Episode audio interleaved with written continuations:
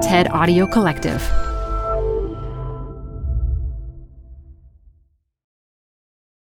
Reboot your credit card with Apple Card, the only credit card designed for iPhone. It gives you up to 3% daily cash back on every purchase.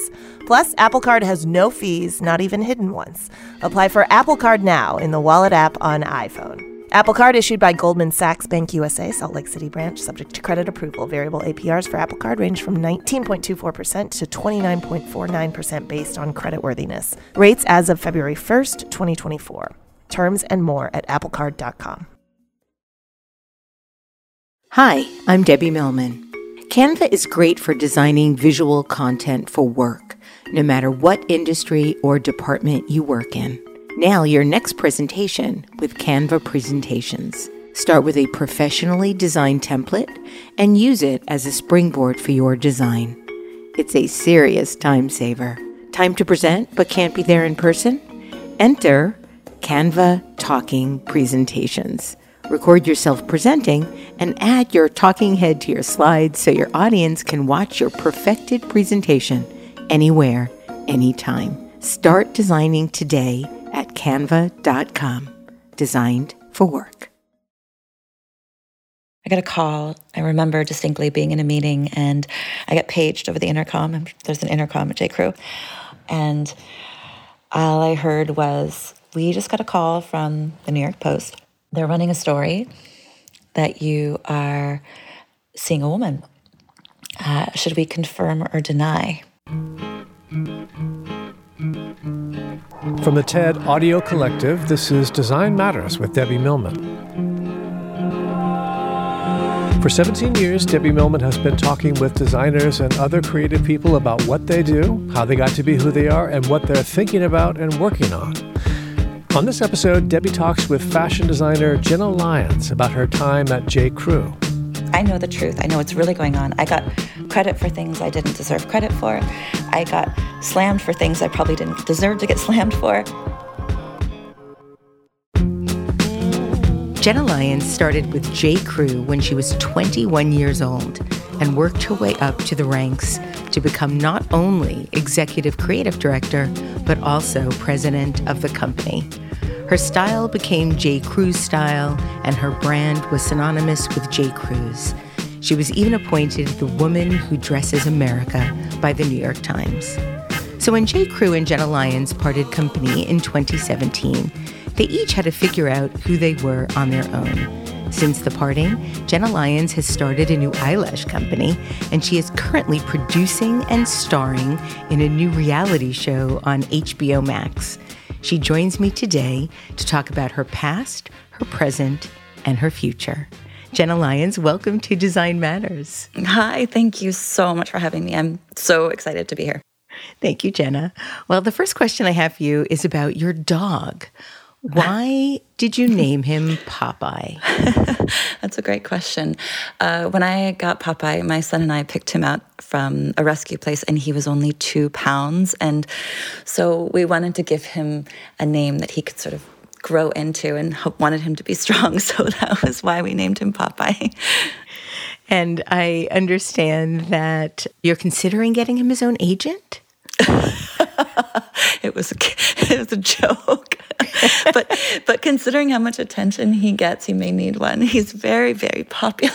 Yeah, he has a lot of charisma on the show. I have to say, it's so true. And and ironically, you know, he's he's definitely my dog. But when people come over, as soon as someone comes over and they sit on the couch, he looks at me and goes over and sits right next to them, like, just so you know, mom, I can be friends with other people too. And he, co- it's like he's a total slut. I mean, I don't know what, don't know how it happened, but he's totally give me giving me a run for my money. Oh, I have to tell you, we we got a new dog a few months ago, and he was also two pounds when we got him. He's really a love muffin, but only with us. He takes a while to get used to other people. Your dog goes and sits next to people. My dog barks at people, oh. and he's now only seven pounds. But you'd think he was a pit bull the way he just is barky when he well, sees people he doesn't like. The one thing I will say is your dog is a, must be a puppy then. Yes. Okay, so Popeye did the same thing up until he was like 14 months. So I think that goes away. Ah, oh, good. Yes. Because I want him to be a little bit more friendly. I Although know, we do I know. feel much safer now. Seven Yeah. pound dog. I was gonna say, I don't, I don't know if safe is really the feeling I get. So, Jenna, you were born Judith Lyons in Boston, Massachusetts, but your family Ooh. moved to Palos Verde when you were four. When did you go from Judith to Jenna? You did your homework. Um, well, I remember I went to Parsons. So uh, my first year in Parsons, it was actually in California. So it was Otis Parsons in Los Angeles the first year. And I remember I never really felt like a Judith. And well, the teacher had said, if anyone goes by a nickname or wants to change their name, now's the time to tell me at roll call and I'll put you in properly. And so the girl in front of me, they get to her and her name was Christina. And she's like, oh, I go by Sebastian. And I'm like, oh shit like, oh bets are off i can do anything and i literally on that spot thought about you know what am i going to say i had no idea i didn't know what to say but my brother had teased me for quite some years and he used to say jenna jenna genitalia jenna jenna genitalia as a joke i know isn't that a nice i mean I mean, that is really the derivation of my name is really sexy. Um, so I literally, it was the only thing that came to my mind. So I just said Jenna. Like I just came out, and I wanted something at least that had the same initials so I could sign my name. I, I know, crazy. What did, did what did your brother think of this that you, you mean, took on his nickname, his I moniker of Do you know that I didn't tell a, a soul? I kept that a secret for I don't know, probably. 30, I mean, 20 years. I never told him until probably about five years ago because it was embarrassing. and I just, I don't know. I didn't really want anybody to know. So I've been keeping it a secret, but now I'm sharing it with you. Well, thank you. Thank you. um, moving on to a, a slightly more somber note. Uh, your mother was a piano teacher, and your parents got divorced when you were in junior high school. And you've talked about a defining moment at that time in the tuna fish aisle in a supermarket. Oh gosh, you really went there. I yeah, I mean, I did. Uh, I mean, and it's interesting because my mom doesn't remember this, but you know how we all have those things in our head that like completely strike us, and Oh, yeah. someone else is there and they don't have the same recollection, or it doesn't, it didn't impact them at all. But Yes. I just remember being in the tuna fish aisle and my mom, me saying, "Oh, let's get some tuna fish this week," and my mom saying, "Uh, "It's a little expensive. Let's not get it this week." And you know, I, I lived in a neighborhood. Palos Verdes is known for being a rather fancy neighborhood, but I lived in the not fancy part of the neighborhood. And, you know, and with my father leaving and my mom doing the best she could on, you know, a piano teacher's salary, things weren't always that easy. And it was a very humiliating and humbling experience. And I think as a kid, I didn't know how to process that. So I just, it was scary, you know, it was just, it was a scary experience. I, had never had before. It was very, it really like rocked me in a way. I don't know how to express it. I know that that moment inspired you to feel that you could only rely on yourself. How did this manifest in your work ethic as you were growing up? I mean, I think it was that coupled with, you know, a few other poignant moments where my mother had said to me, you know, make your own money, don't rely on anyone else. I had made a really bad decision at one point where I had gotten money from a car accident and I bought my then boyfriend a synthesizer and my mother like lost her mind and was like, don't spend your money on other people, take care of yourself, you never know. Like don't rely on other people and don't overspend. And it just there were moments like that across my life that kind of resonate with me. And i think it just i know this is going to sound weird but it was a, it was kind of just fear. It, it made me afraid that i would not be taken care of and so i needed to do that myself. And i also think i had a fear of like just not doing a good job. It was it wasn't just because oh i want to do well to make money. That was part of it of course to take care but i also really had a lot of pride and didn't want to I didn't want to do a bad job. You know, I didn't want someone to look at something I did and said, "Ooh, that's not good enough." Like that was just something I didn't feel comfortable with. Has it gotten any easier? Oh god, I mean, therapy helps, but I'm still waiting for it to get easier. yeah, I mean, I'm waiting to feel safe. I think I just don't you know, know when it's going to happen. I don't know. I don't know if you ever fully like sink into that, but it certainly is helpful to be a little bit more aware of it, um, particularly when you're raising a kid. yes. You were born with a genetic disorder. called, and I, am hoping I pronounce this correctly, incontinentia pigmenta. Pigmenta, yeah, very good. It impacted the growth of your teeth and your hair. And you've said that as you were growing up, you were ashamed of your condition. You also experienced tremendous bullying with your classmates. And I read that boys chased you and hit you in the schoolyard. Yeah. Did anyone try and help you? Listen, it was a t- it was a different time. I think, you know, first, just to be clear, um, it affects the skin and the teeth and the hair. And for people who don't know, it's uh, so my teeth grew in conicular, so that means like cones. So they, I literally looked like Dracula, and I had huge bald spots in the back of my head that I didn't actually realize were there until I was probably in fifth grade. And then my skin is um, kind of multicolored. It goes, it's darker patches and white patches. So I've got some sort of like vitiligo a little bit. Yeah, I and, have vitiligo. Um, so yeah, oh, okay. I, I know so what there, that is. Yeah. yeah. Um, and so, yeah, I think, you know, this was years ago, this was long before people really talked about bullying. A lot of people talked about don't listen to them. You're beautiful. You know, and it's interesting. I've been doing a lot of reading. There's a, a this guy Brad Reedy who I've been reading some of his. I listened to some of his podcasts and talking just about things you shouldn't say to your kids. And one of them is like, you know, oh, you're you're don't listen to those people you're beautiful all those things because basically what it does is it shuts down this idea that there's some, that you have pain. It's basically just completely not acknowledging what you're going through. And no one knew. My mother didn't have access to that kind of therapy or perspective. And people didn't talk about bullying. I was afraid to go to my teachers and my mother didn't know what to do. I didn't want her to go to the school and then the kid that hit me get in trouble and then he'd hate me even more you know yeah, it, it made it worse i know that that happened to me too it's just there's not worth no, it no way out of it. So I just kind of dealt, you know, probably not in the best of ways. By the time you were in the seventh grade, you were six feet tall. Yes. And fashion was a challenge for you, and you mostly had to shop in the big and tall section of stores. And all that changed when you took a home economics class and you became fascinated by the world of sewing and making clothes. And I read about a yellow rayon skirt printed with jumbo watermelons that you made. And I was wondering if you could tell us more about that. I mean, gosh, you really, um, I'm so impressed. Um, yeah, I I was incredibly tall and incredibly thin.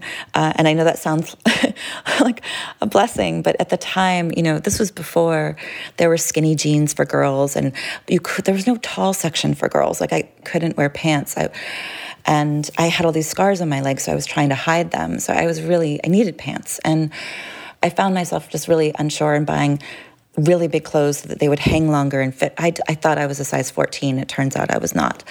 And so when I made that home economics class, the thing I wanted to make was a skirt that would actually go to the ground because nothing would do that on me. And I so I was, you know, through the process of making something my own, I had to measure myself and then make the skirt to my measurements. And I put it on and I was like, oh, I'm not big. I'm actually kind of thin, and this looks kind of good. And and then I wore it to school, and the most popular girl in school, this girl Dara Peterson, sent me a note in social studies and was like, "Hey, I love your skirt. Where'd you get it?" And I was like, I mean, I, will never forget the moment. And I said, Well, I made it.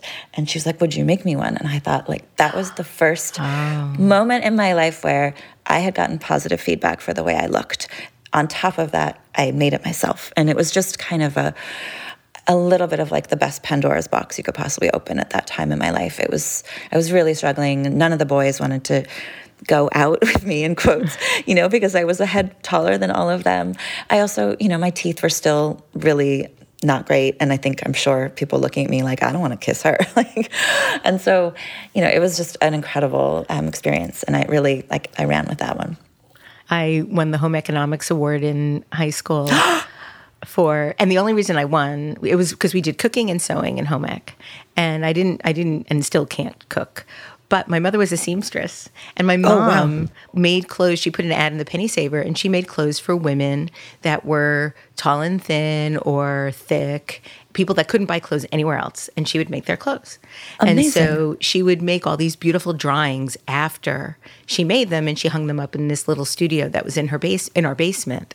And oh so we didn't have any money, but she taught me how to sew, and I would make all my own clothes, which I thought were like the coolest. But thinking back on it, they weren't. It wasn't like a beautiful like you the the description that I read about the skirt that it was. Um, uh, long liquid and cut on the bias with an elastic waistband and a hand stitched hem. The skirt yes. turned, turned out to be an epochal piece of rayon.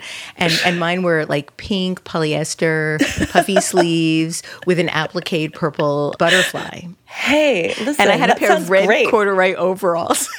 I mean, yes. I mean, listen, I'm I'm all in. That sounds amazing. I like literally. I think there was a one year where I dressed in nothing but shades of purple. So like, have at it. I'm all for it. I, I still have mad sewing skills, but nothing like you. oh no, I went to college for four years, and I, like one of the things we did was sew. Like I took it's yeah. basically like going to trade school, but I don't know if I could sew that well anymore. I mean, it's been a long time. Now, you said you use clothing as an armor and that your personal style changes based on how you want to feel, even if you're faking it. And I know a lot of women do that. They feel so much like I put on makeup today so that I would feel more confident, you know, talking to you face to face through Zoom. um, what makes you feel strongest? I mean, it really depends on the moment and what the occasion is. You know, I think I can give you an example of you know, I am on the board of Shake Shack and they had a retreat and they asked if I would talk at the retreat. And I realized that they all expected me to be businesslike and very professional. And so I chose to wear a sequin jacket that was incredibly sparkly and like 80 million different colors of sequins. It's one of my favorite pieces. And mostly just because I wanted I wanted people to see me feeling fun and be and relate and and I, I, didn't want to be what they expected. I wanted them to see like a fun part of me and a sparkly part of me, and that was important. You know, and I've it really just depends on the moment. I it doesn't always work either. Like sometimes I try really hard and I don't feel great. it's it's a it's a process and a, and an armor as such. But I think anyone who knows, you know, at the end of the day, confidence is an inside job. So it can help, like it can give you strength, but it doesn't always give you everything. your grandmother gave you a sewing machine and a subscription to Vogue. And I read that the first copy you received was the 1982 issue with Isabella Rossellini on the cover and an Issey Miyake spread inside. And you read the issues cover to cover, went back and read them again, and even memorized the mastheads. Did you ever consider a career in publishing at that time, working at a magazine? I did not know anything about the fashion industry. I didn't think that I would ever meet an Anna Wintour or Liz. Like they, it just was. I could not express to you how far away it felt from my life. You know, I I lived in an area like Palos Verdes when I was growing up. Like there were no bookstores, there were no magazine stores. The only thing that was on the magazine aisle in my grocery store was Redbook and the National Enquirer. You know, and that's just what was available to me. So it just felt completely not approachable. I didn't even dream that. I mean, I also didn't really understand what those people did. You know, mm-hmm. I didn't mm-hmm. know what a magazine editor did. I didn't. I did know that I enjoyed making things with my hands and I liked the process of like thinking about something, making it and then wearing it and having feedback. Like that loop was for me was really healthy. And so I felt more drawn to that, but I had I didn't really I still don't totally know what goes on in all the magazines. I understand that a drawing class and learning about Antonio Lopez is what inspired your decision to apply to Parsons School of Design for Fashion.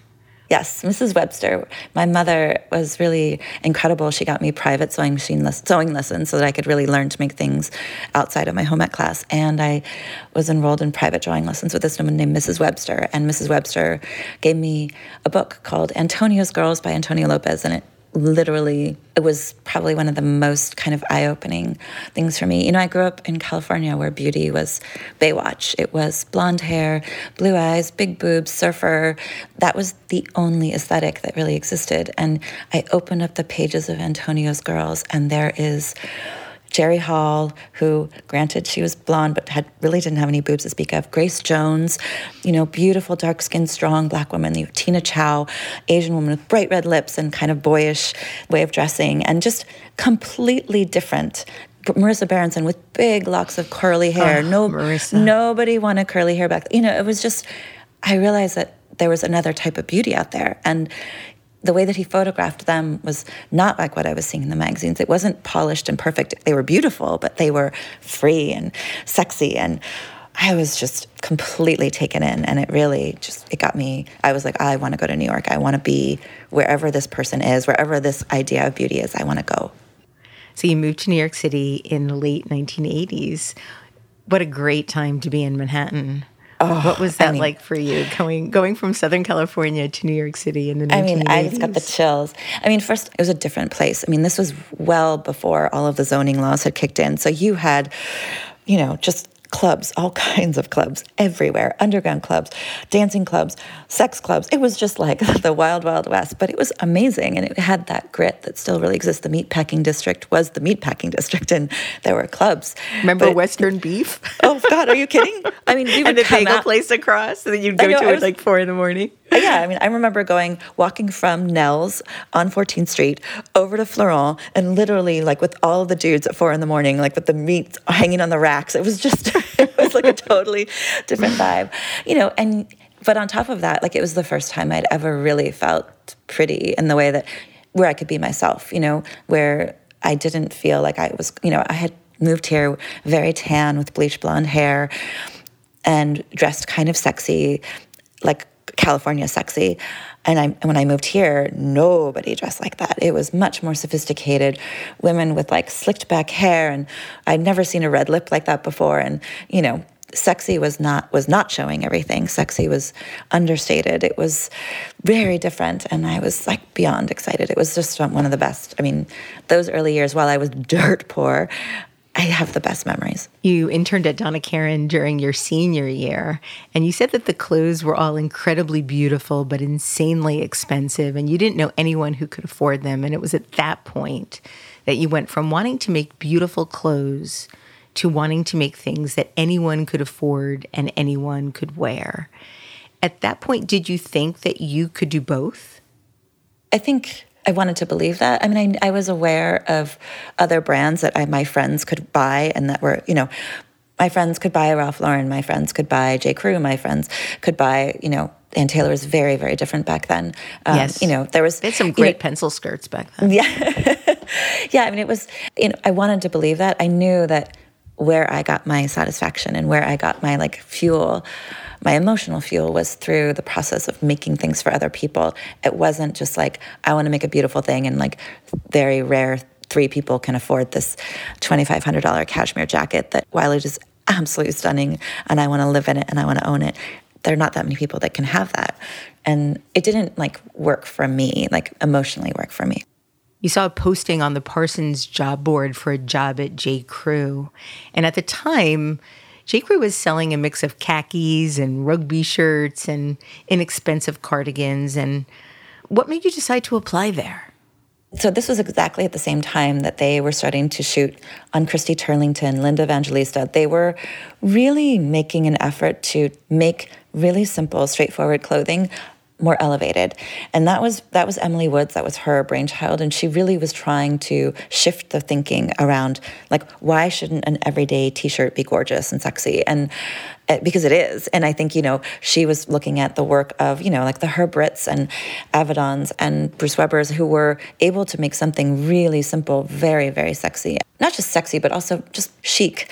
And so that was what was really inspiring to me was to see these models that I knew were walking the runways of Valentino and Prada and, and all these, you know, Gucci and the sort of high end models, but then where they were coming in and being paid to wear like a beautiful simple t-shirt and a sweatshirt and a pair of leggings and it looked chic and that was really inspiring to me and made me want that because it, it did both in my mind.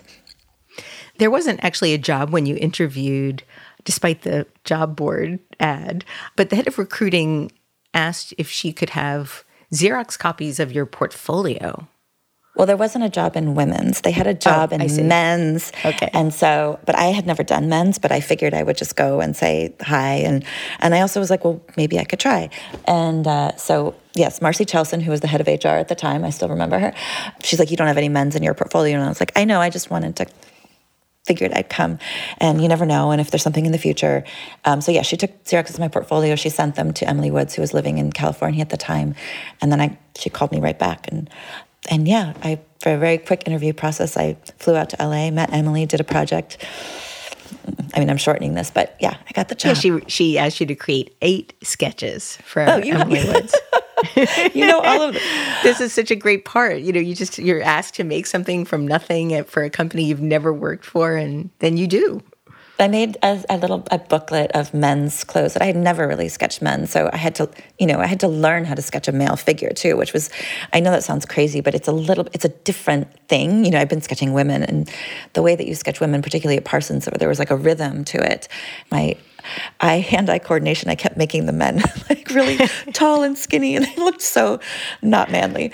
It was very funny. So it took me a while, and um, so yeah, I made eight men's ideas for sketches. They sent them to Emily, and then they hired me, and I worked in men's for about two weeks and then they just like we're just going to move you over to women's because this is silly. And uh, yeah and i sort of never left. You started as an assistant to an assistant to someone else's assistant. Yeah, basically. I, I, just for the record i had uh, i sat where there was no desk. It was like a weird sort of hallway area and there was no like real desk. It was like a t- it was pretty funny. This was the early early days. What was it like to first start seeing people wear something you designed it's interesting.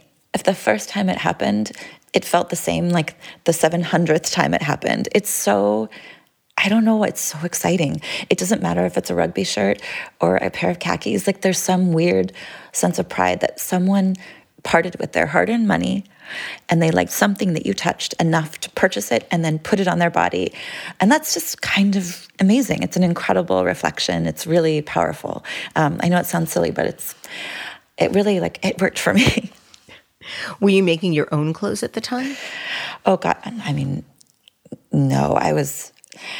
It was I was working a lot. It was very, you know, we it was the company was still very young and it had a very kind of mom and pop attitude. And I, I was really excited into it. And I worked till 10 o'clock at night. You also have to remember we, this was before computers. So we were sending faxes, like writing, handwriting long form faxes every night about communicating with the factories about what we wanted to tweak or change on a garment. And the process of making clothes at that point was actually really laden with kind of busy work and memos. It was really hard. So all of the yeah. sketching and all, uh, stuff was done you know, in the evening hours and like writing memos about what kind of button I was looking, you know, I was just on phone calls with button vendors. It was a very different world.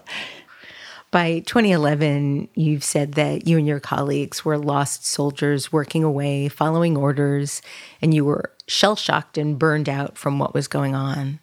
What were you imagining your future would be at that point at J. Crew at that time? The dates might be a little bit off, but it was really right before Mickey Drexler came in, and it's really hard to put into words other than the but when before Mickey joined, I had literally been through three complete line redos. I it was exhausting. You know, I had we had someone, a woman named Jean Jackson, who had been brought in by our parent company who owned us, who wanted her to help and consult. So I was sort of following her direction.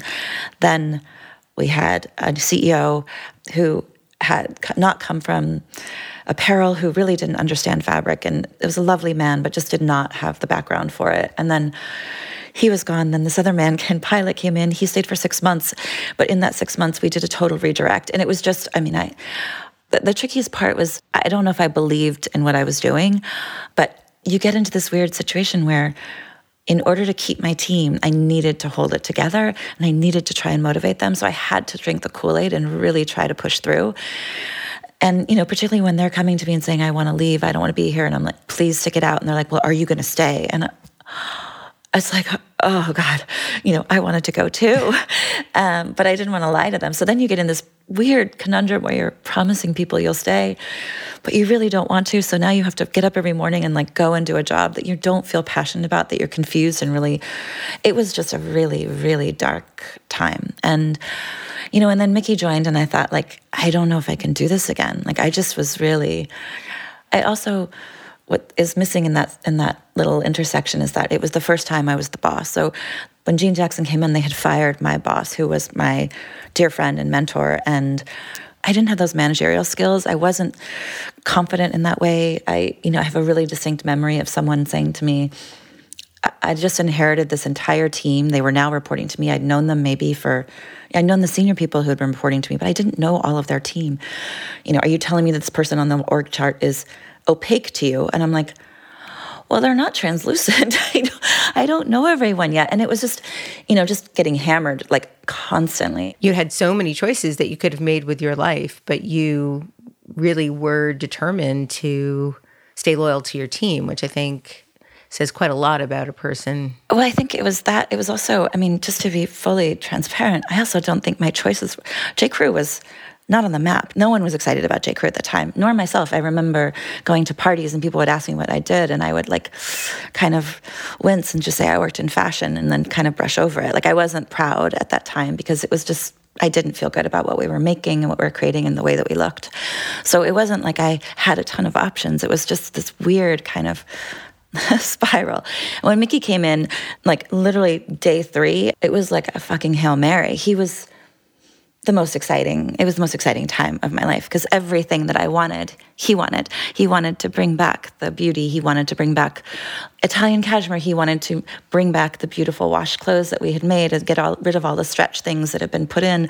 He wanted to get rid of all the slick stuff. He wanted to do real quality workwear. He wanted to, to raise the quality of the catalog and the look and the feel. Every everything that i was like oh my god this is going to be amazing. He wanted. And so all of that darkness really lifted very quickly. Your partnership marked the end of product design being dictated by corporate strategy at J. Crew. And you ended up having to go about redesigning the entire aesthetic of the company. How do you go about doing that? Where do you start in that kind of endeavor? First of all, it doesn't happen overnight. I think if you really went back and looked at the trajectory over time, it did not we were turning the Titanic and it was not fast. It was, uh, you know, it took multiple seasons to really get our footing. But I do think, you know, in terms of how, I mean, I don't know, you just dig in. It was, listen, I can say I could not have done it if I wasn't excited. I had already redesigned the line three times in the previous year and a half, and that is massive and the team was exhausted. But when you get a group of designers, are they're able to create things that they're excited about, it is, I mean, no one could stop. We were couldn't wait to get on the plane, couldn't wait to go to Hong Kong and meet with our factories, couldn't wait to go to fabric shows, couldn't, like, we were just couldn't wait. And that's, it's so motivating. And I think people really underestimate the power of what creative teams can do when they are excited and engaged and ignited. And I think you, you said it, like, when you're designing by strategy, it is not, it's not exciting. Uh, it doesn't yield the best results. And Mickey just like literally took all of that away. He separated the design team from any of that. And he said, go and do what you love, and then let's talk. And then he looked at the garments and said, okay, now let's see, well, what do we think they should be priced at? What do we, it was just, we used to work into a price point, and that's very hard. It was so liberating. And so I think it's hard to say how. We just, we were like really gassed up. It was great. I read this about the sense of design at the time. Um, there was no Kardashian level contouring, no overt sexiness, no sense of trying too hard. Sleeves were rolled up, shirts half tucked, wide leg denim paired with leopard print heels and sequin jackets worn with army green pants. what was the inspiration for the aesthetic that you were creating? I think it was rooted in the brand heritage and also just being a magpie. you know, I have a deep attachment to sparkly things, still do. And, you know, the brand heritage was really this very classic clothing. But I'd also grown up in California, and my grandmother used to send me really preppy clothes from Bergdorf Goodman because she lived here on the East Coast. So I would remember getting like a navy blue blazer and like a kilt. And I remember wearing that navy blue blazer the first day of school in eighth grade. And I think it was I don't know, maybe 92 degrees, sweating bullets, but wearing that, you know, it was, I paired that with my like t shirt from The Cure and my dolphin shorts. Like I was used to a mashup because it's just the way I grew up and all of my clothes were, I liked that mix of things. And I think everyone that I was working with, the stylists who were very, a huge part of that, and the designers really loved that mashup too. And there was a sense of ease to things. We all wanted things to be a little messy. We had a similar vibe. So it was very much like, an iteration. We were it was constant vibration off of other people. You know, the team, the design team, the styling team. We used to have dress up days and everyone would dress in stripes or everyone would dress in winter white or everyone would dress in camo or everyone would be dressed in khaki. And it's inspiring because when you give a constraint to a designer or a creative person, that's when they actually get crazy because then they can't yeah. think about anything else other than how they turn that one thing into something into magic. And it's like it's alchemy and it was so fun and really, really inspiring. You said that you felt a huge drive to make clothes that everybody could have because of how you felt ostracized by the world of beauty and fashion. Did you ever imagine that the First Lady of the United States and her children would be wearing your clothes at President Obama's inauguration? N- no, not in a million years. I mean, I still, I have to pinch myself, and I still like, I miss Obama socks. I have like everything, every, everything about them. I like. It was such an incredibly inspiring time, not just because they were wearing our clothes, obviously, but because like it, there were a couple of really huge markers. Obviously, it was the first time our country like actually voted to put a black man in office. That's incredible. It felt so hopeful to me. It felt so exciting. And on top of that, they were so real and connected. They didn't they did everything differently than what the past presidencies and and first ladies had done. They connected with people. You know, I think that's what was so incredible when she when Michelle Obama went on to uh, the Jay Leno show and said, "I'm wearing J. Crew." That was a way of connecting with people. She was trying to say, like, I'm just like you. And she did. And I think that really resonated with people. And I think just from a brand perspective, but also from a personal perspective, it was so exciting. And then on top of that, you know, in his inaugural speech, he talked about gay marriage. And that's, you know, the first time a president had publicly acknowledged that it was even a thing. And that's, you know, it just felt really, really hopeful. There was something about, and something that's still, I think, really unique and special about Michelle Obama's fashion style. When she was in office, there was a blog that was recording every single thing that she was oh, wearing. Oh, yes. And I would go to it every single day. and and then the book came out and yes. there was something so and and I'm still so dazzled by her sartorial choices and the way she combines things. Completely. Everything was so beautifully done and it looked so effortless and I can't imagine that it was but it seemed like it. Well she had I mean I know she had some very talented people working with her. Um, obviously Ikram Goldman who has a store in Chicago who you know she was behind that and Meredith Koop who I think was also really helping to make sure that you know she had access to things. But again she took choices like no one I've ever seen. What I've really loved is seeing her post presidency because watching her, I mean, the outfits are like, oh, to die. I love, I mean, I the thigh high gold boots and the, I mean, I just, I can't, I like, I die every time I'm so in love. Hey, y'all, it's Elise. I have another podcast to tell you about. It's called In the Making. It's an original podcast brought to you by Adobe Express. It's the all in one content creation app included in your Creative Cloud membership. In the Making takes an honest look at the challenges and rewards of being part of the creator economy. The series kicks off with Puno, who is a creative director and educator. On the show, host Teresa Au explores how you can use the principles of design to create a career you love. Puno did it. Puno is a web designer and content creator and the founder of an online education platform called I Love Creatives. And on the show, Puno shares her journey from working on the Call of Duty video game to building both a design studio and a trade school for digital design. Puno has practical advice for taking a thoughtful and iterative approach to career building. Most importantly, this show is actionable. It's about how you can take your own next step in the creative world and into the creator economy. It'll help you discover creative, intriguing people who are making a living, and it'll probably inspire you no matter what you do. I know it certainly did for me. Search for In the Making in your podcast player. My thanks to In the Making and Adobe Express for their support. Hi, I'm Debbie Millman.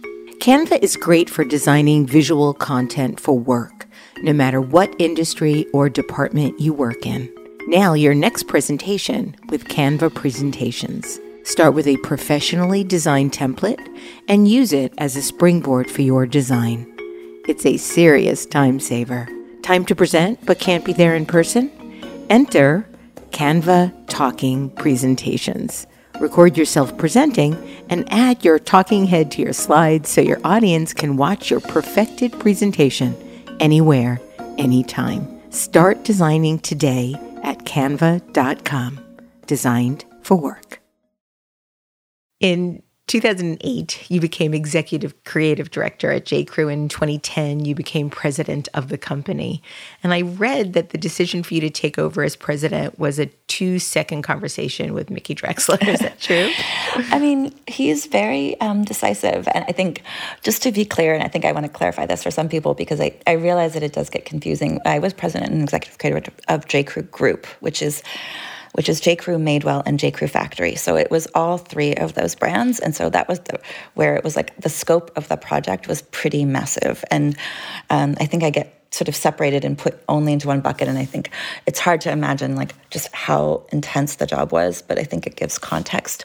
You know, I think the conversation with Mickey was only two seconds because it wasn't much to say. I mean, I think he had been gearing up to it. You can Mickey is very transparent and he is clear about what he likes and what he does not like.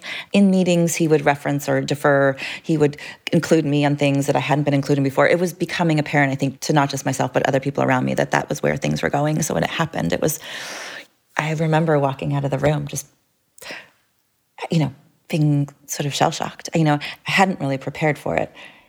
And I never expected it to happen. And then when it happened, I couldn't really like process it. It was a little overwhelming, you know, it wasn't what I had ever expected for myself nor dreamed of.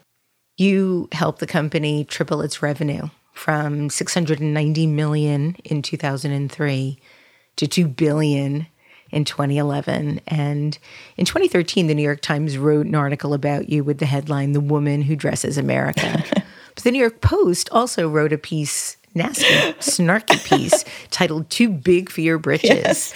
How hard was it to balance how the media was measuring you and how you were measuring yourself? Oh, God. I mean, I remember listening to Barack Obama actually talk about this. Um, he was like, "Listen, I don't, I don't read the press.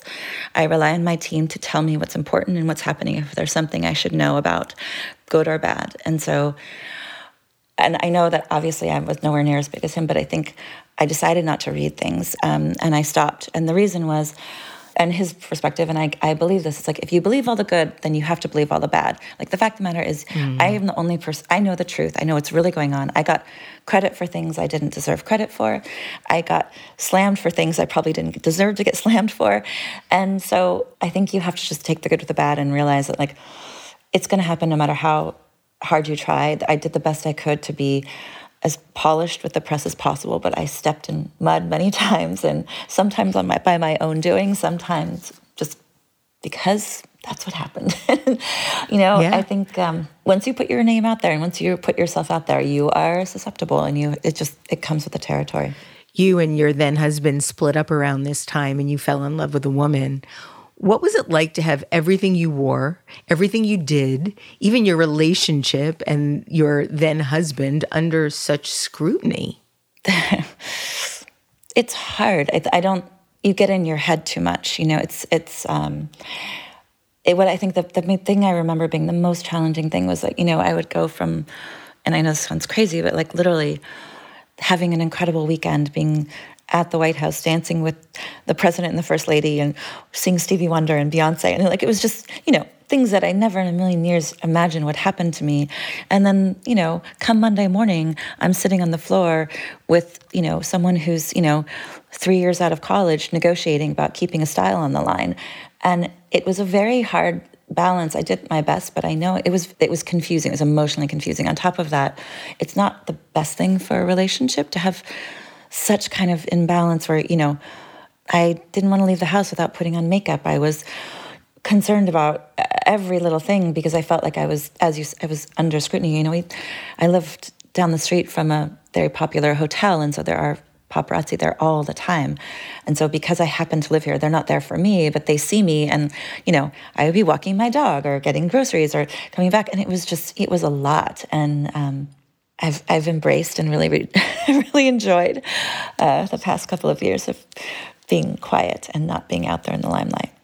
Was it difficult to come out later in life so publicly? I didn't come out till I was 50, so I can relate oh, to sort of the sudden know, change and how people view you. I know a little bit. I know about your story too. I mean, Well, first of all, it wasn't my choice. Um, the post outed me. Uh, I got a call. I remember distinctly being in a meeting and I got paged over the intercom. There's an intercom at J. Crew.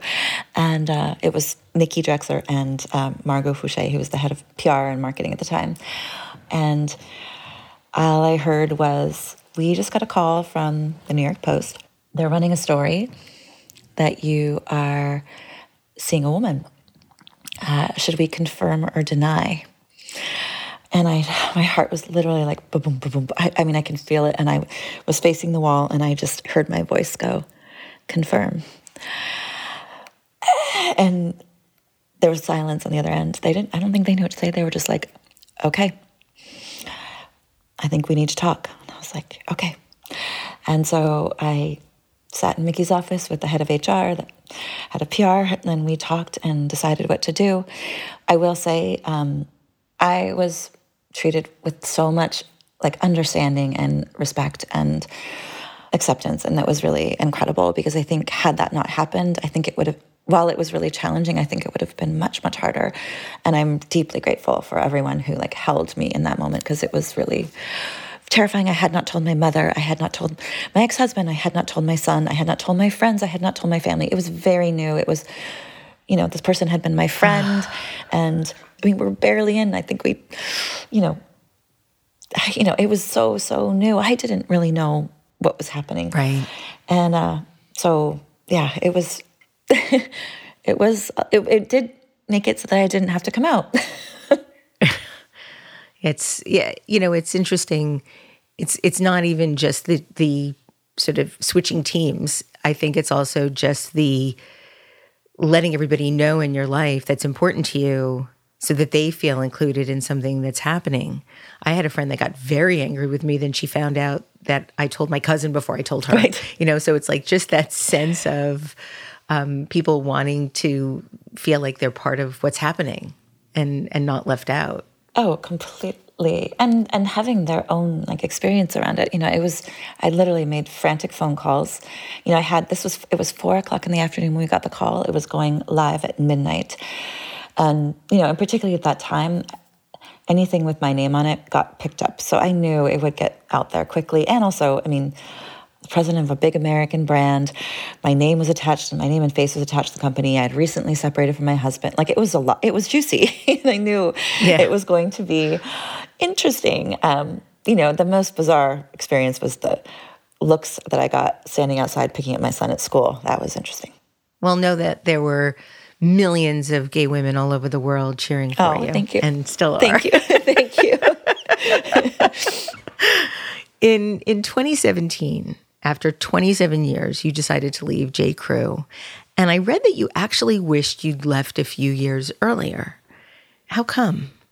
I think I had become less effective. I think that um, there were a lot of things happening within the company that I think were probably what needed to happen, but they didn't totally align with my desires and my my motivation and my enthusiasm. And I also think I had closed myself off to other opportunities, and I think that there probably would have been some other things that could have happened. But I listen, I hindsight is 2020 it happened when it happened and it probably happened the way it needed to i think i like tapped myself out you know i think it had run its course and it used to feel really innate and it used to feel really like i knew exactly what i wanted and felt charged about how to get the best thing and how to push through and and then it just started to shift and it was just it was harder Shortly after you left J. Crew, you and the woman that you were outed with Yes. by the New York Post also broke Yeah. up. And Jenna, like, what a shitty year. I mean- could, could 2017 been any worse for you? I mean, uh, listen, I think it was that. It was also, you have to remember it too. It's like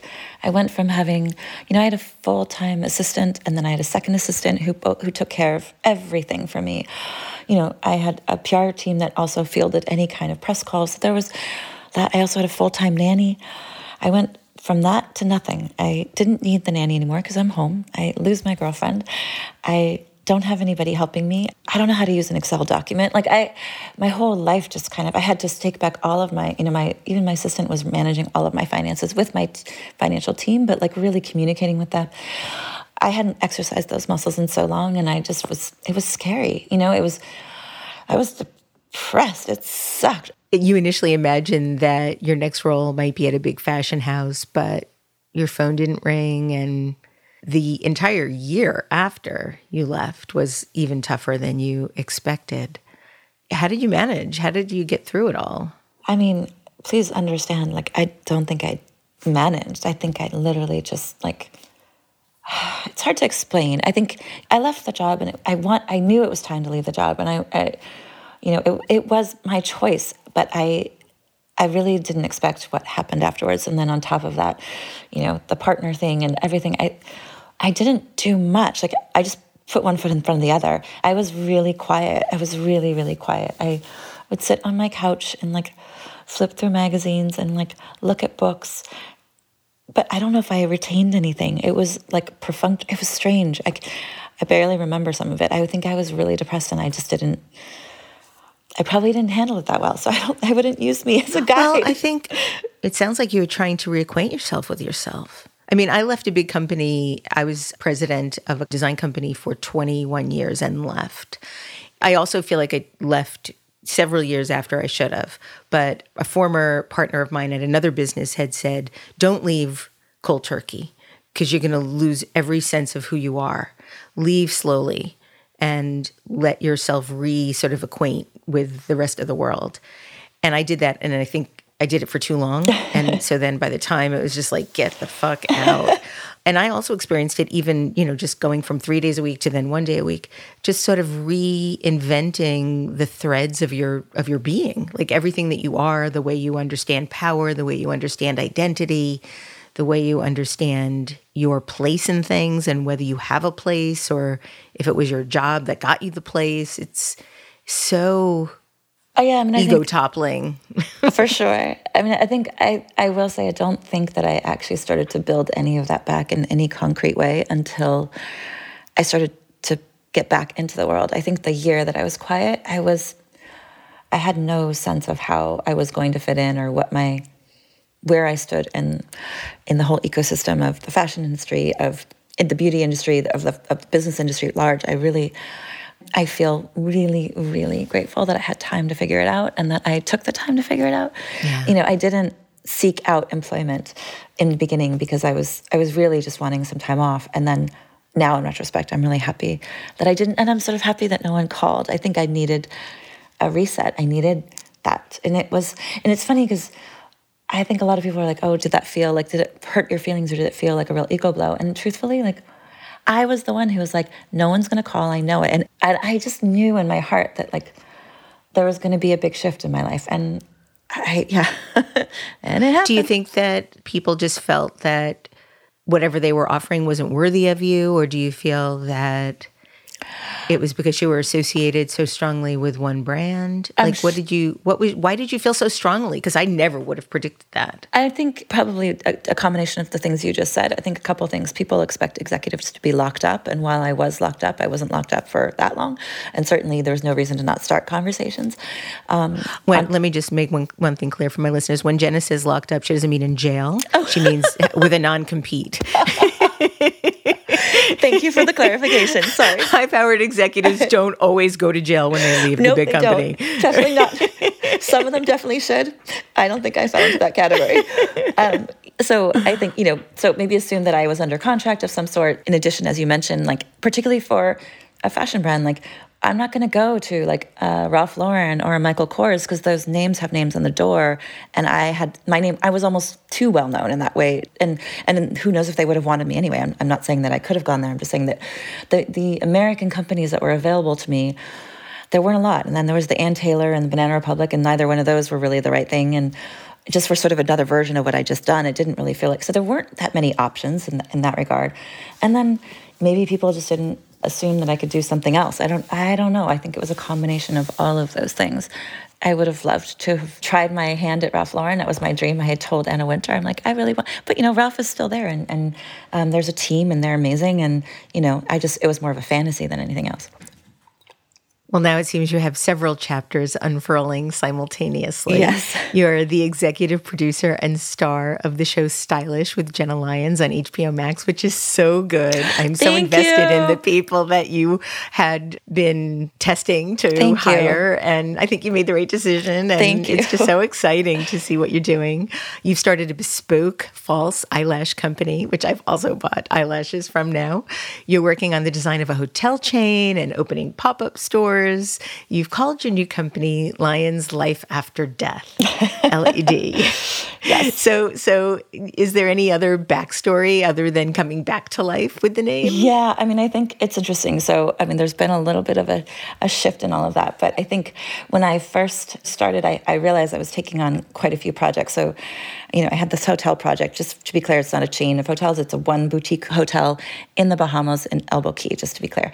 Um, okay. And uh, I don't want anybody to think that there's going to be more of them because then oh, maybe then I can't do other ones. So if somebody has another one. I'm for Okay. I'm for sale. I'm for hire. Um, so when I was doing all these different projects, I realized that I had all these things coming in, and I was paying people out of my bank account. And I sat down with my accountant. He's like, "You need to have, you need to have some sort of hub." So we, I created Lyons Lad as a way for me to kind of have a hub and be able to actually pay people out of that. Um, as we things have gotten bigger, I've been looking into make a sort of a design consultancy company, which we have been calling sort of creative. So, as a sort of creative agency. And the reason is we make this joke that we're like, well, that's sort of creative. Is, is that creative or is it sort of creative? And and the reason is because there are now all these new people in the mix, and it's not just me. So I wanted to sort of remove it. So Lyons Lad is the original, and now we're going to do a sort of creative agency. Um, I have other projects brewing. I'm working on a furniture line with um, Roland Hill, so there's that. And I'm also consulting with Rockefeller Center, who is working on reinvigorating Rockefeller Center and all of the retail and food and beverage and just the look and feel. Um, so that's been incredibly fun and really exciting. So, yeah, there's a lot going on. The television show is really wonderful. Thank you. In 2014, you played a Condé Nast editor in a three episode arc on season three of Girls. Yes. But other than that, you had no experience in television. What has it been like learning something entirely new? I mean, harrowing. it's um I am grateful that at my age I get to to learn a new trade like that. It's pretty incredible and to be able to do it at like an executive producer level. The particular challenge though is as I had never done it before, I had no idea how to move the needle on things. I didn't know what levers to pull. I didn't know the order things needed to be done. I made so many mistakes, you know, just in terms of the way that I thought about how it would get done and I didn't I just didn't understand. You know, I've learned a ton, but it was probably one of the hardest and also most rewarding and fun things I've had the chance to work on. Being in front of the camera, not so fun, really hard. You know, I mean, the number of times I went to the bathroom with my mic on and like, and I'm like, why am I so hot? I'm like, oh, I have a microphone on my back. And then I realize I'm sitting on the toilet, you know, or like having a conversation in the corner talking to someone, you're like, and you realize that the camera guys that everyone can hear you I like i mean i can't it's like it's very like invasive they were in my home they were in my office they were in my underwear drawer it was it was a lot You were involved in literally everything from the graphics to the music to the editing to the color. I know you experimented with 54 names before landing on Stylish. Yes. Um, this show is sort of a mix of both. I, I described it before as a reality TV show, but it's really kind of a reality TV show and a documentary. And so, Yeah. why this hybrid approach? I mean, I think mostly because I wasn't comfortable doing a reality show based on the way reality shows were being put out there at the time. And so when I originally spoke with the network, it was really important to me that I wanted it to be reality, meaning it felt wanting it to feel real and not with quotes. Well, it's it's a wonderful show. Thank I you. loved it, and I I'm not a reality TV person. Me when neither. Roxanne realized that it was reality TV, she was so excited because I generally don't want to watch reality TV show with her, and she's like, "We can watch this together," and she loved it too. We were rooting for the different you. people, and you were supposed to tape ten shows, but because of COVID, the show ended up eight episodes and Correct. filmed the last one in the middle of the pandemic. So you see people with masks and social distancing, trying to do a pop up store. How hard was that? I mean, talk about challenges. But I related the year 2020 to like business twister. I felt like I was constantly trying to like put my hand on the blue dot with my right leg twisted underneath me to the green dot and my other hand on the it just was really there's nothing about the way that I'm used to working that is connected to distance and COVID and all it was just the most incredibly challenging. We shot the last episode. It was so incredibly hard, not to mention the fact that it was like 100 degrees every day we were shooting. We just happened to pick the final week of filming to be the most excruciating week of the year. And you know, I was just Oh my God, I, I, still can't believe it actually happened. And then, we, and then in the middle, we were getting ready to launch a business. Uh, like so, LoveSeen was literally percolating and coming. Everything collided at once because originally the show was supposed to launch in May, then it got pushed June, July, August, September, and then we were trying to launch this lash business. And so LoveSeen launched in September, and then the show ended up launching after. It was just, and it was a messy, messy, messy. You also sold the house in the process. Oh, well, there's that. Yes, one of, one of the projects for the show was redoing a house. My ex girlfriend, who we had, we still owned a house together in upstate New York, and we had had a leak um, from a, a, a, broken shower valve, um, and it had been a really slow leak, so it, we didn't realize, and it collapsed the roof and ruined the furniture and ruined the floors. And so we um, we redid the house as part of the season of the seventh episode, and turned around and sold it and you know also closed out that chapter we've been sharing that house for the last three years so it was really it did not it did not lack emotional fortitude there were a lot of tears when I saw the house, the original before you redid it, that I cried. I was like, "Oh my god, the oh, floor is buckled."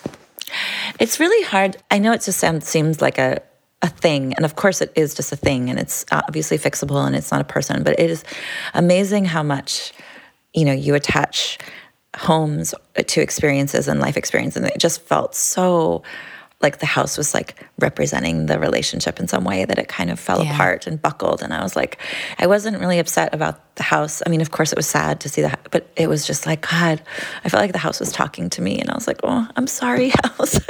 Yeah. And then to have cameras watching you, there was that too. yeah. Was, oh my God. I know. Will the show be coming back for a second season? I don't know. I hope so. I do too. Let us know. But I will let you know. You've also launched a new eyelash business. You know, did you ever consider calling it Stylash? Stylish with Stylash.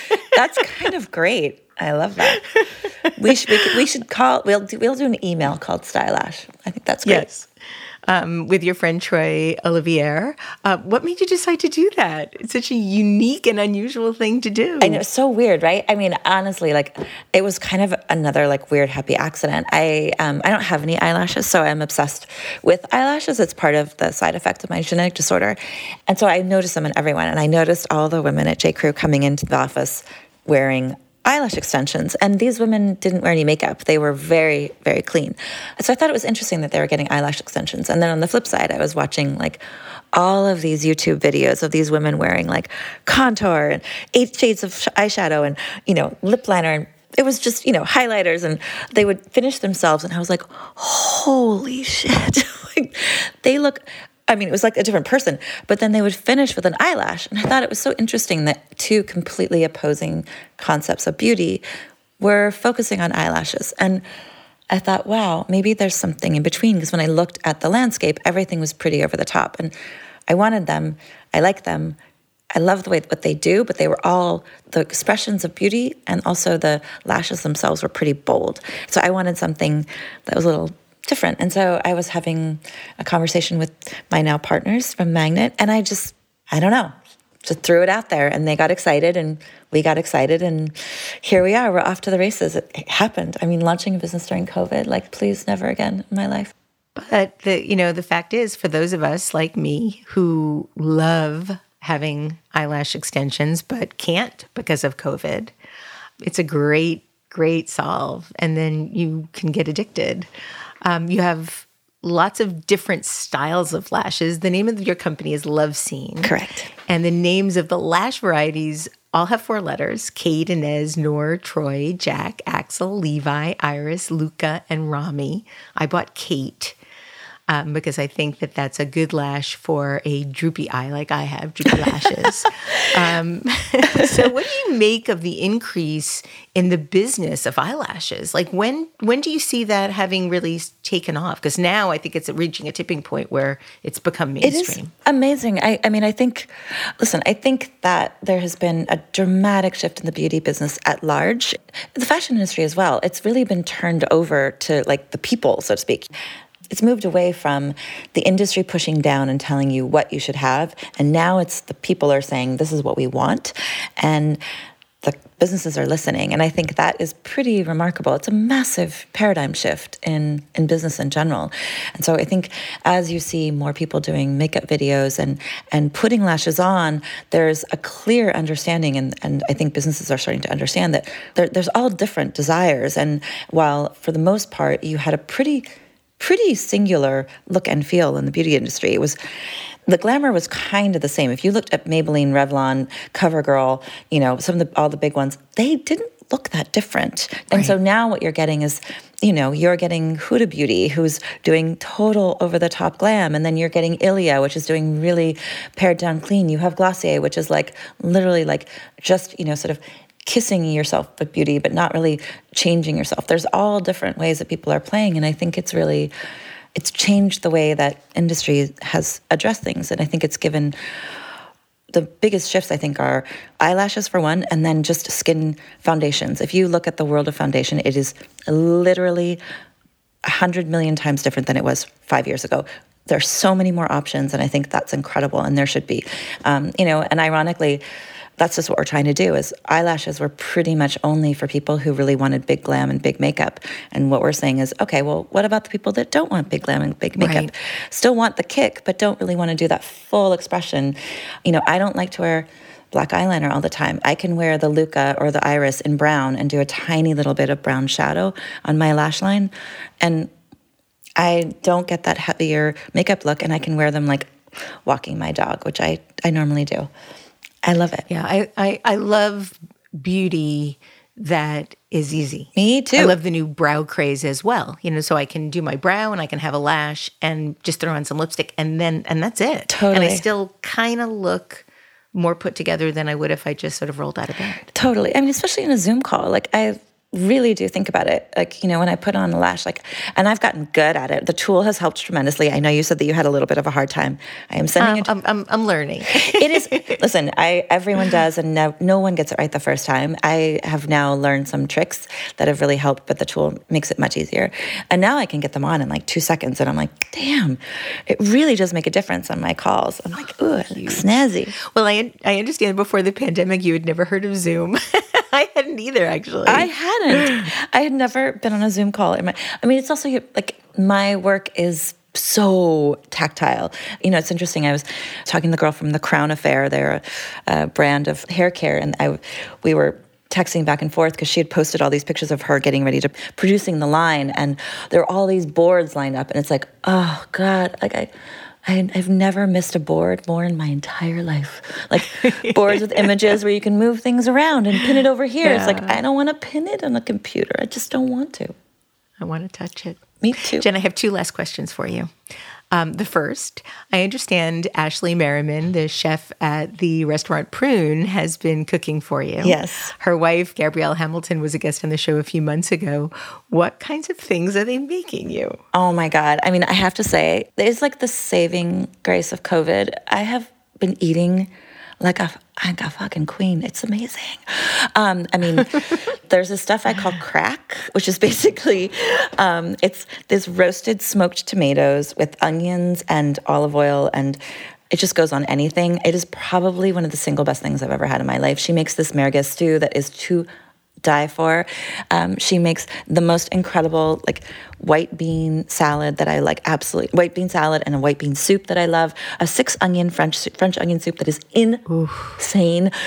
Duck breast with Oh, and agrodolce. Have you? Do you know? What, I didn't even know what agrodolce was. It's I don't basically, know what that is. It's just on, sounds good. It's like onion crack. It's basically all these different onions, and then you put them in a pan with a little bit of butter and a little bit of sugar, and then they crisp. They it's insanity. It goes on everything. Wow. I could go on and on. It's been the best. She's incredible. I'm like the I'm so lucky. So my last question is this, Yes. um, and it's it's rather silly.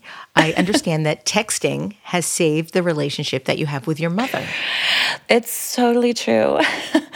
I think. I mean, I hate to say this. My mom and she and she will say this that she, my mom, suffers from Asperger's, and she is not as. It's not as easy for her communication. She just doesn't always know how to emote and finds it troubling and challenging. And we've struggled, and um, it's really interesting. You know, you can change the tone of a text so deeply with a heart emoji or a crazy face, or and now that she's gotten used to it and understands how to use them, a lot of things that I think would have been said before that it might have fallen flat or might have triggered me into feeling like maybe the way I, I, I interpreted it.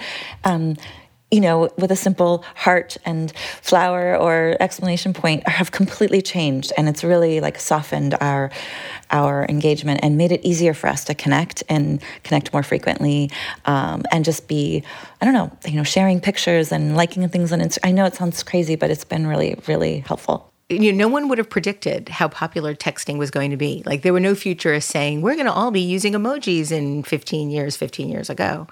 Um, but there's something about the efficiency of it that I think is is sort of democratized conversation in a lot of ways. you know, I'll say, "Oh, I miss you. I can't wait to see you," in a different like or like with a bunch of hearts. It somehow feels different than, you know, when you're on the call with your mom. You're like, "Okay, bye, mom." Like you, you don't take the time. Whereas there's things I'll say in text that I probably wouldn't. And she, too. My mom made her own emoji. Like, you know what I mean? Like, what is it called? What are those things called? I An avatar or Well, yeah, I guess a Bitmoji. Bitmoji. Yes, my mom has Okay. her own Bitmoji. My mom is 88. Like my mom's got a Bitmoji. She sends that thing through. I'm like, yes, mom. It's so great. so I know. I'm like so proud of her. Like, you go. It's incredible. And I think like. I don't know. That's the kind of stuff that, like, it really does. You know, it, it helps. It feels like she's also she's always been really good at being on top of whatever is now because she was a piano teacher, so she always was around young kids, which I think is really incredible, and so has kept her kind of connected. And now she's really tries. She tries very hard, and I really appreciate it. And it's definitely hats off, mom. Nice work. Jenna Lyons, thank you, thank you, thank you for helping to make the world a more stylish, joyful place. Thank you. And thank you so much for joining me today on Design Matters. Thank you. Yeah, I'm so impressed with your research. You had, that was an incredible interview. I really appreciate it, and it was so oh, incredibly thank you. nice. So nice to talk to you and meet you. Stylish with Jenna Lyons is currently on HBO Max, and you can read all about her new eyelash line and buy eyelashes for yourself. LoveSeen at loveseen.com. This is the 17th year we've been podcasting Design Matters, and I'd like to thank you for listening. And remember, we can talk about making a difference, we can make a difference, or we can do both. I'm Debbie Millman, and I look forward to talking with you again soon. Design Matters is produced for the TED Audio Collective by Curtis Fox Productions. In non pandemic times, the show is recorded at the School of Visual Arts Masters and Branding Program in New York City, the first and longest running branding program in the world. The editor in chief of Design Matters Media is Zachary Pettit, and the art director is Emily Weiland.